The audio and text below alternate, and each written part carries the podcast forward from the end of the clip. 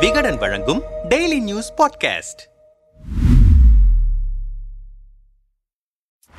Thoothukudi Sterlite போராட்டத்தை வெளிநாட்டு நிதி பெற்றுக்கொண்டு தூண்டிவிடப்பட்டது என்பது உள்ளிட்ட பல சர்ச்சையான கருத்துக்களை ஆளுநர் ரவி நேற்று பேசியது அரசியல் வட்டாரத்தில் பேச்சு பொருளானது. இந்த நிலையில் ஆளுநர் ரவி நேற்று பேசியது தொடர்பாக ஆளுநர் மாளிகை செய்தி அறிக்கை வெளியிட்டிருக்கிறது. குரூப் ஒன் தேர்வுகளுக்கு தயாராகும் மாணவ மாணவியருடன் ஆளுநர் ஆர் என் ரவி நேற்று சென்னை ராஜ்பவனில் உள்ள தர்பார் அரங்கில் உரையாற்றினார். அப்போது மாணவ மாணவியருக்கு பல்வேறு ஆலோசனைகளை ஆளுநர் வழங்கினார். தேர்வுக்கு தயாராவது படிப்பதை புரிந்து படிப்பது ஆங்கிலத்தில் புது புது வார்த்தைகளை கற்றுக்கொள்ள முயல்வது தேர்வுகளை எப்படி எதிர்கொள்வது ஆளுமையை எவ்வாறு வளர்த்துக் கொள்வது உள்ளிட்ட ஆலோசனைகளை வழங்கினார். இந்திய காவல் பணியில் பல்வேறு நிலையில் பணியாற்றி பிறகு மத்திய அரசு பணியை தேர்வு செய்து பணியாற்றியது குறித்தும் அரசின் பல்வேறு துறைகளில் சவால் மிகுந்த இடங்களில் பணியாற்றிய அனுபவங்களில் குறிப்பாக வடகிழக்கு மாநிலங்களில் பணியாற்றிய அனுபவங்களை ஆளுநர் குறிப்பிட்டார். சவாலான மாநிலங்களில் பணியாற்றிய எனக்கு தற்போதுதான் அமைதியான சூழ்நிலை நிலவும். கலாச்சாரம் பாரம்பரிய பெருமை கொண்ட மக்கள் வாழும் தமிழ்நாட்டில் வசிக்கவும்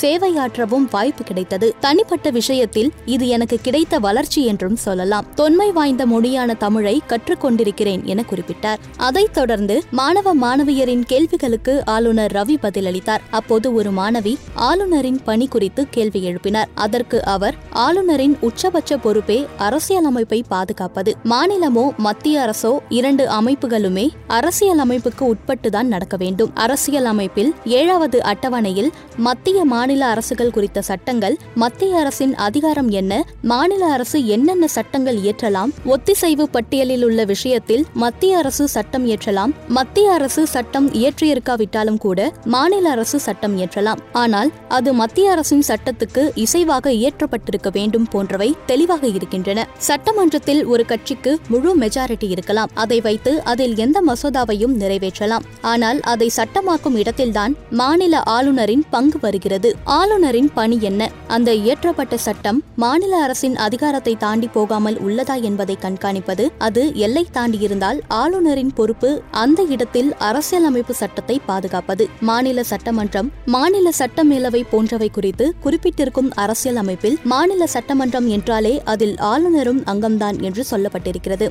அரசியலமைப்பின் இருநூறின் படி ஆளுநருக்கு மூன்று விதமான வாய்ப்புகள் இருக்கின்றன. ஒன்று மாநில சட்டமன்றம் ஒரு மசோதாவை நிறைவேற்றி அனுப்பினால் அது சரியாக இருந்தால் அதற்கு ஆளுநர் ஒப்புதல் தர வேண்டும். இரண்டாவது சரியான மசோதா இல்லை என்றால் அந்த மசோதாவை நிறுத்தி வைப்பது. நிறுத்தி வைப்பது என்றால் கிட்டத்தட்ட அந்த மசோதாவை நிராகரிப்பதாகத்தான் அர்த்தம். இதை உச்சநீதிமன்றம் பல்வேறு தீர்ப்புகளில் உறுதிப்படுத்தியிருக்கிறது. நேரடியாக நிராகரி நிராகரிப்பதாக இல்லாமல் நிறுத்தி வைப்பது என்று அது அழைக்கப்படுகிறது. மூன்றாவது வாய்ப்பாக மசோதாவை குடியரசுத் தலைவருக்கு அனுப்பி வைக்கும் முடிவை ஆளுநர் எடுக்கலாம். அதற்கு காரணம் மத்திய அரசு இயற்றியிருக்கும் சட்டத்திற்கு இணையாக ஒரு மசோதா தாக்கல் செய்யும் பட்சத்தில் அது குறித்த தமது முடிவை எடுக்காமல் அதை இறுதி செய்வது குடியரசுத் தலைவர் என்பதால் மசோதாவை அவரது பார்வைக்கு ஆளுநர் அனுப்பி வைக்கிறார். குடியரசுத் தலைவர் அத்தகைய மசோதா மீது முடிவெடுக்க இரண்டு வித வாய்ப்புகளை பயன்படுத்துவார். ஒன்று மசோதாவுக்கு ஒப்புதல் தருவார் அல்லது அல்லது அதை நிறுத்தி வைப்பார். ஒரு ஆளுநரால் இரண்டு வித சந்தர்ப்பங்களில் மசோதாவை நிறுத்தி வைக்க முடியாது. ஒன்று பண மசோதாவை அவரால் நிறுத்தி வைக்க முடியாது. இரண்டாவது ஒரு மசோதாவின் மீது ஆளுநருக்கு சந்தேகம் வந்து அதன் மீது விளக்கம் கேட்டு மசோதாவை திருப்பி அனுப்பினால் அதை சட்டமன்றம் மீண்டும் நிறைவேற்றி அனுப்பினால் அதை ஆளுநரால் மறுக்க முடியாது. அரசியல் ரீதியாக மத்தியில் ஒரு கட்சி மாநிலத்தில் ஒரு கட்சி ஆட்சி செய்யும் போது மத்திய அரசால் நியமிக்கப்படும் ஆளுநர் அரசியல் ரீதியாக செயல்படுகிறார் என்கிற பார்வை இருக்கும். ஆனால் அரசியல் அமைப்பின்படி ஆளுநரை நியமிப்பது குடியரசுத் தலைவர்தான். ஆளுநர் தனக்கு கொடுத்திருக்கும் கடமையை ஆற்றும் போது எந்த குழப்பமும் வராது என தெரிவித்தார். அதற்கு பிறகு வெளிநாட்டு நன்கொடை ஒழுங்குமுறை சட்டம் குறித்து ஒரு மாணவர் எழுப்பிய கேள்விக்கு ஆளுநர் வெளிநாட்டிலிருந்து ஒரு பெரிய தொகை ஒரு தனி நபரோ தொண்டு நிறுவனமோ நன்கொடையாக பெறுகிறது. அது ஒருமுறை என்றால் பிரச்சனை இல்லை. தொடர்ச்சியாக அத்தகைய நன்கொடை வருமானால் அது வெளிநாட்டு நன்கொடை ஒழுங்குமுறை சட்டம் நான்கின் கீழ் வரும். இந்த சட்டம் மூலம் அனைத்து வெளிநாட்டு நன்கொடைகளும் மத்திய உள்துறை அமைச்சகத்தின் கண்காணிப்பின் கீழ் வரும். இப்படி வரும் நன்கொடைகளை சில தொண்டு நிறுவனங்கள் சில நிறுவனங்கள் தேசத்துக்கு எதிரான நடவடிக்கைகளுக்கு பயன்படுத்துவது கண்டறியப்படுகிறது. உதாரணமாக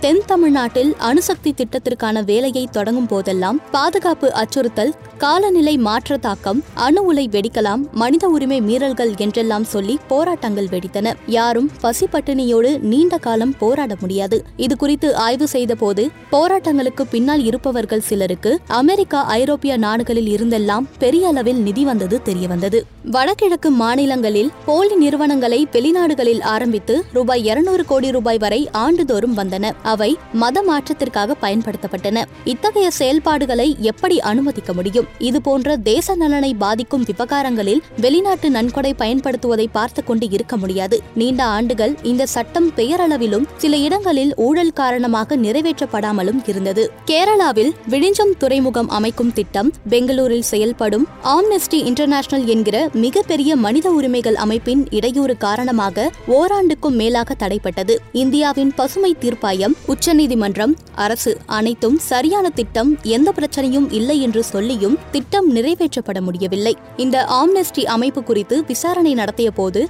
அந்த அமைப்புக்கு வெளிநாட்டிலிருந்து பண உதவி வருவது கண்டுபிடிக்கப்பட்டது. தூத்துக்குடியில் நடந்த ஸ்டெர்லைட் போராட்டத்தில் அந்நிய நிதி பெருமளவில் பயன்படுத்தப்பட்டது. போராட்டத்திற்கு காரணமான அமைப்புகள் வெளிநாட்டு நன்கொடை பெற்றது தெரிய வந்திருக்கிறது. துரதிருஷ்டவசமாக ஸ்டெர்லைட்டுக்கு எதிரான இந்த போராட்டத்தில் போலீஸ் துப்பாக்கிச் சூட்டில் அப்பாவி மக்களின் உயிர்கள் பலியானது கவலைக்குரிய விஷயம். ஏன் ஸ்டெர்லைட் ஆலைக்கு எதிராக போராட்டம் நடந்தது? இந்திய தேவையில் நாற்பது சதவீத தாமிரத்தை ஸ்டெர்லைட் ஆலை உற்பத்தி செய்தது. அதை மூடிவிட்டார்கள். இதனால் இந்தியாவின் நாற்பது சதவீத தாமிர தேவை பாதிக்கப்பட்டிருக்கிறது. தாமிரம் இந்தியாவின் மின்னணு உற்பத்திக்கு முக்கிய தேவை. தேவை இதை முடக்கும் வேளையில் பின்னணியில் இருந்தவர்கள் அந்நிய நிதியை பெற்று வந்தது தெரிய வந்திருக்கிறது இந்தியாவுக்கு எதிராக அந்நிய நிதி மூலம் செயல்படும் இத்தகைய நிதி உதவிகளை முற்றிலுமாக தடுக்க வேண்டும் என்பது என்னுடைய தனிப்பட்ட கருத்து. அது தற்போது இயலவில்லை. ஆனால் போக போக அது சரியாகும். மக்கள் தங்கள் உரிமைக்காக அரசுக்கு எதிராக போராடலாம். அதற்கு அவர்களுக்கு முழு உரிமை அரசியலமைப்பில் கூறப்பட்டிருக்கிறது. அதே நேரம் தேச நலனை பாதுகாக்க அரசு தன்னுடைய பணியை செய்துதான் ஆக வேண்டும். வேண்டுமென்றே தேச ஒற்றுமைக்கு குந்தகம் விளைவிக்க முயற்சி செய்வது வளர்ச்சியை தடுக்க முயல்வது மிகவும் தவறு. பாப்புலர் ஃப்ரெண்ட் அமைப்பு இந்திய சகோதரத்துவ அமைப்பு என்று ஒரு அமைப்பை ஆரம்பித்துக் கொண்டு வெளிநாட்டிலிருந்து நிதி பெற்று இந்தியாவில் தீவிரவாத நடவடிக்கையில் ஈடுபடுகிறது. தமிழ்நாடு கேரளா கர்நாடகா ஆந்திரா போன்ற மாநிலங்களில் இருந்து சிரியா ஆப்கானிஸ்தான் ஈரானுக்கு சென்று ஐஎஸ் அமைப்பில் சேருபவர்களில் தொன்னூறு சதவீதம் பேர் பாப்புலர் ஃப்ரெண்ட் அமைப்பின் மூலமாகவே செல்கின்றனர் என பேசினார். ஆளுநரின் ஸ்டெர்லைட் போராட்டம் சட்டப்பேரவையில் அதிகாரம் குறித்த பேச்சுக்களுக்கு தமிழக அரசியல் கட்சிகள் கடும் எதிர்ப்பை தெரிவித்து வருகின்றன.